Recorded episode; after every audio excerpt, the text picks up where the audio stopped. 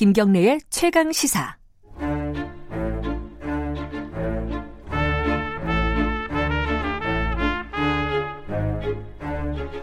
네.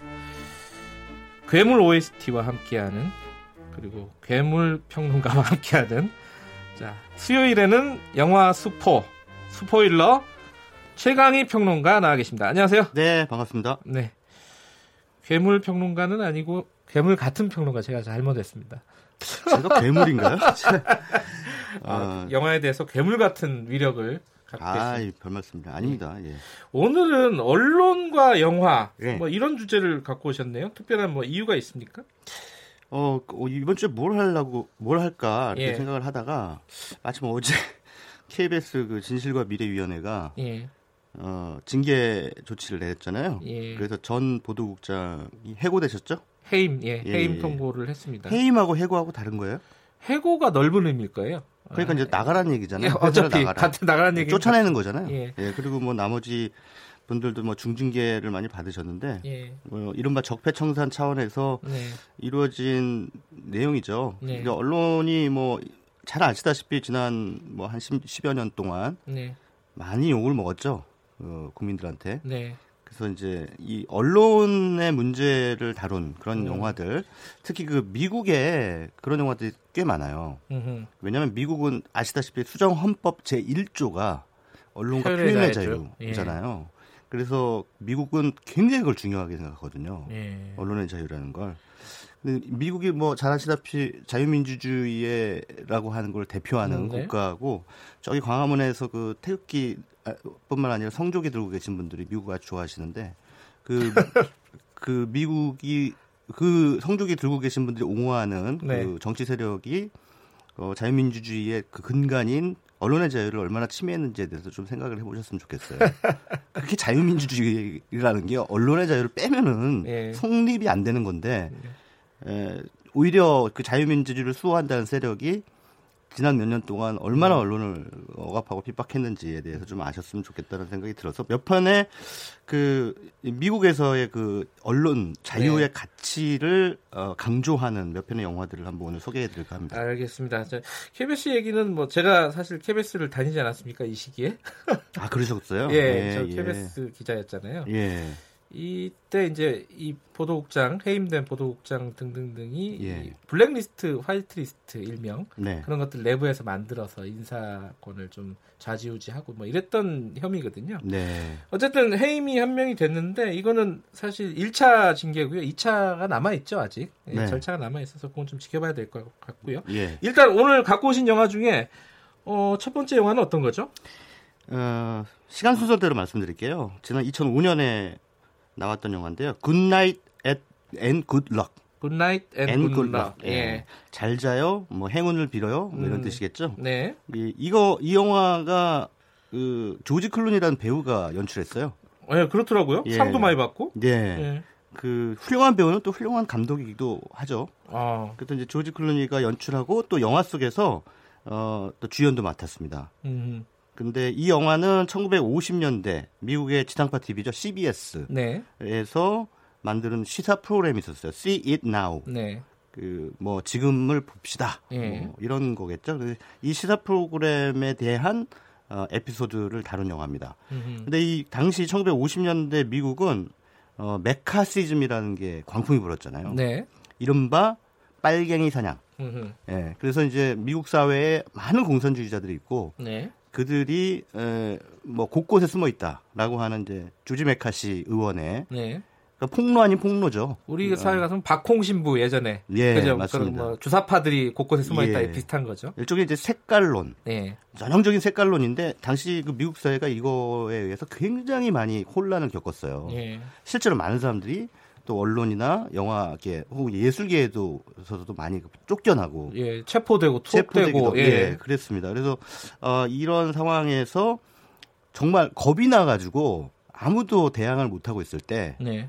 이제 이 CBS 기자 출신 앵커인 에드워드 모로와 전설적인 앵커죠, 사실. 예, 그다음에 이 It Now의 프로듀서인 프레드 프렌들리라는 두 사람이 그게 조지 클루니가 예, 막 맞습니다. PD 역할을 했죠. 예. 매카시에 대해서 정면으로 반, 반격을 가합니다. 음. 이 프로그램을 통해서. 네. 그래서 어, 조목조목 비판을 하고 조목조목 반박을 하는 그런 그래서 이제 매카시하고 나중에는 이제 프로그램을 통해서 막 토론도 하고 음흠. 그러면서 예, 소위 미국 사회의 그이 반공산주의 그 광풍 네. 이데올로기를 통해서 그 반대자들을 공격하는 그런 어떤 야만성을 이제 비판하면서 그걸 극복해 나가는 과정을 보여주는 거죠.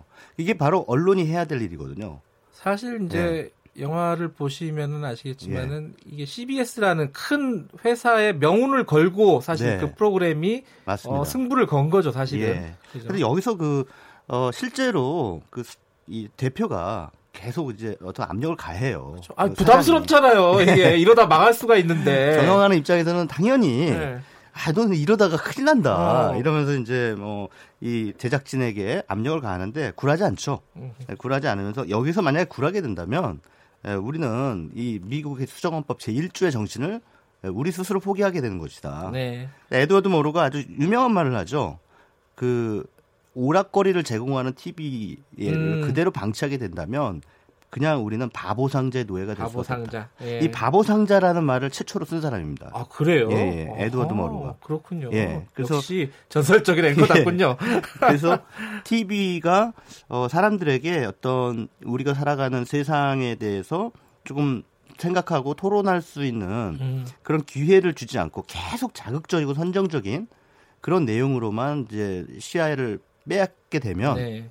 어, 사람들이 바보가 된다는 얘기죠. 네. 그런 경고를 하고 있는 어, 영화라는 점에서 이 Good Night and Good Luck은 지금의 방송 언론에 음. 대해 어, 우리가 또 한번 어, 자성할 수 있는 계기를 주는 영화다 이렇게 생각이 됩니다. 전 저도 이 영화를 예전에 봤는데 네. 기억나는 게 흑백 영화였다라는 거. 네, 흑백 영화입니다. 그리고 예. 방송하면서 앵커가 담배를 핀다는 거.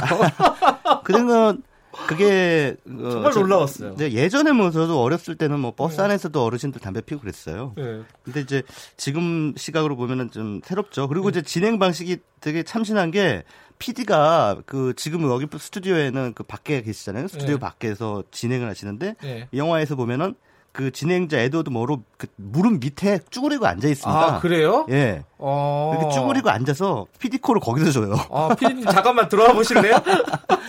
그 화면에 나오면 안 되니까 테이블 밑에 숨어 있어요.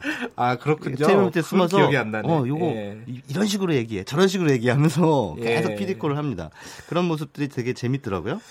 자, 그럼 한번 시간 되시면 보시고요. 그 다음 영화는 어떤 거죠? 비슷한 어. 맥락이죠, 이제. 예. 나온 영화가. 비슷한 맥락이고요. 예. 아, 영화도 그러니까 Good Night and Good Luck이라는 작품도 실화 그리고 실존 인물을 다룬 영화잖아요. 네. 스포트라이트라는 작품인데 2015년에 나온 아카데미 작품상 수상작입니다. 네. 어, 이 영화도 실화에 근거해서 만들어졌어요.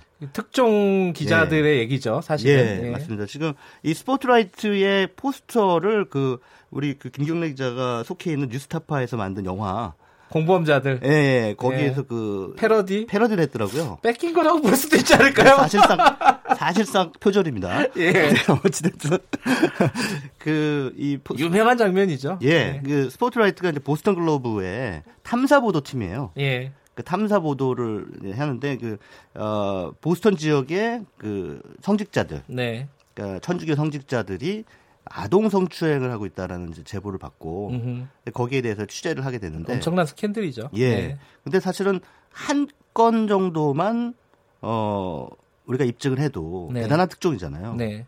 그런데 여기 이제 어 다른 뉴욕 타임즈인가 어디에서 이제 새로운 보- 편집국장이 오거든요. 네. 그 편집국장이 지시를 내립니다. 근데 그 지시가 정말 기가 막혀요. 그게 뭐냐면 한두 건의 사례만 가지고 나가면 이건 그냥 센세이션인데 네.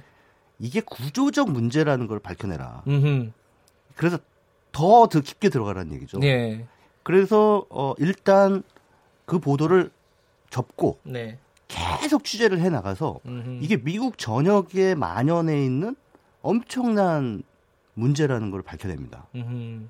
그래서 이제 그거를 보도를 하게 되면서 어, 이 미국 사회에 상당한 반향을 불러일으키게 되죠. 퓰리처상도 받고요. 예. 네. 그래서 사실은 언론 보도라고 하는 거, 탐사 보도라고 하는 거가 과연 예, 어떤 목적을 가지고 네. 어, 이루어져야 되는가라고 하는 거에 대해서 굉장히 시사 적인 그런 얘기를 하고 네. 있어서 저는 그 소위 기자라는 직업을 가진 분들한테는 이 영화 봤냐고 물어봐요. 예. 안 봤다 그러면 기자로 치질 않습니다. 저 봤습니다. 예, 아유. 깜짝 깜짝 놀라서. 이게 사실 이제 탐사보도 저 뉴스타파가 탐사보도 매체잖아요. 네네. 다 같이 봤어요. 아, 다 예. 같이 봤는데 굉장히 전형적이더라고 취재하는 모습이. 네네. 이게 책 몇 권 갖다 놓고 이름 하나 하나 수백 개, 수천 네. 개의 이름 하나 줄쳐가면서 네. 한 명씩 한 명씩 확인하는 그 굉장히 그 진화한 작업 있잖아요. 네. 밖에서 보면 멋있는데 그 음. 작업이라는 거는 일종의 단순 반복 노동을 계속 하는 맞아요. 거거든요. 맞아요. 그래서 결국은 진실을 밝혀내는 과정이 네. 진짜 감동적이었어요, 사실. 예. 그래서 이 스포트라이트를 보면 아 정말 진짜 기자의 음. 상.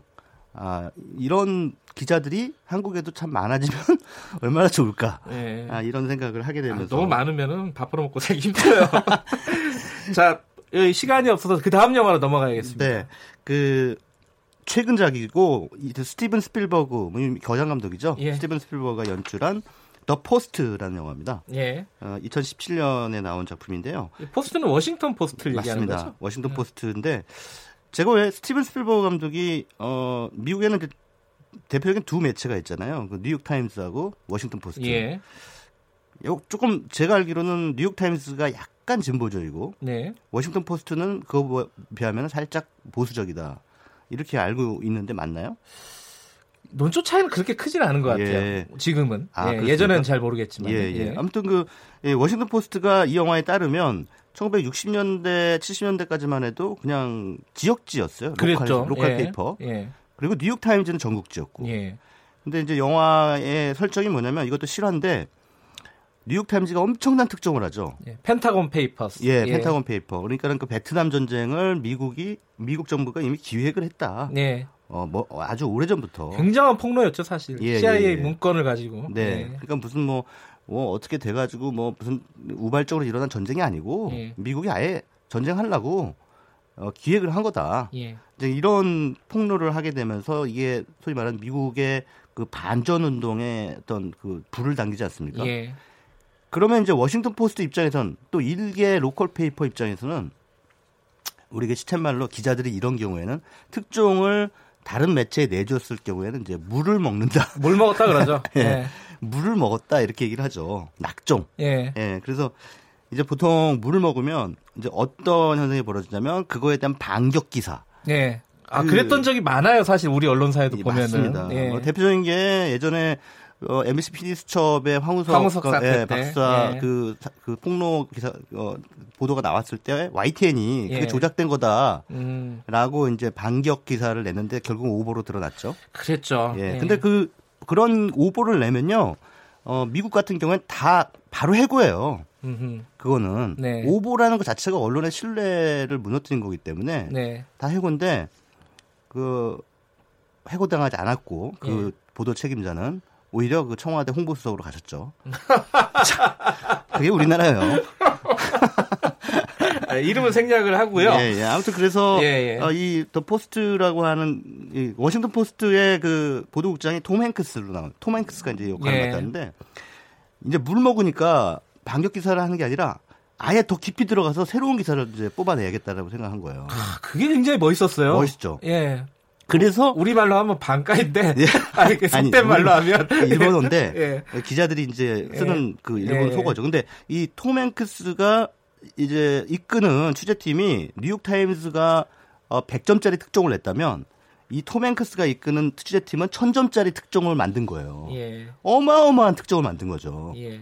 근데 이제 이 영화의 기둥 플롯 줄거린 이제 갈등은 뭐냐면 바로 사주인 메릴 스트립과 예.